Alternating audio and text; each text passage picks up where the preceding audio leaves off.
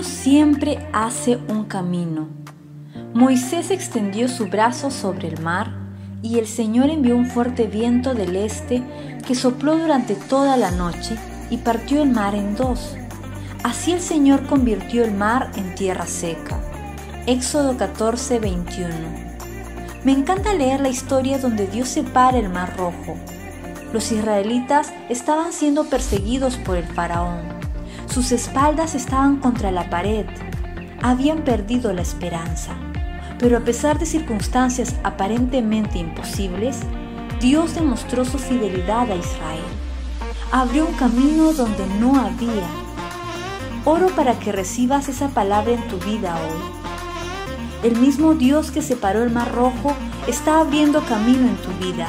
El mismo Dios que cubrió al enemigo en las profundidades de ese mar está abriendo camino en tu vida. El mismo Dios que trajo la salvación a los israelitas está abriendo un camino en tu vida. Imposible es donde Dios comienza. Milagros es lo que Él hace. Vamos a creer y confiar en Él hoy y siempre.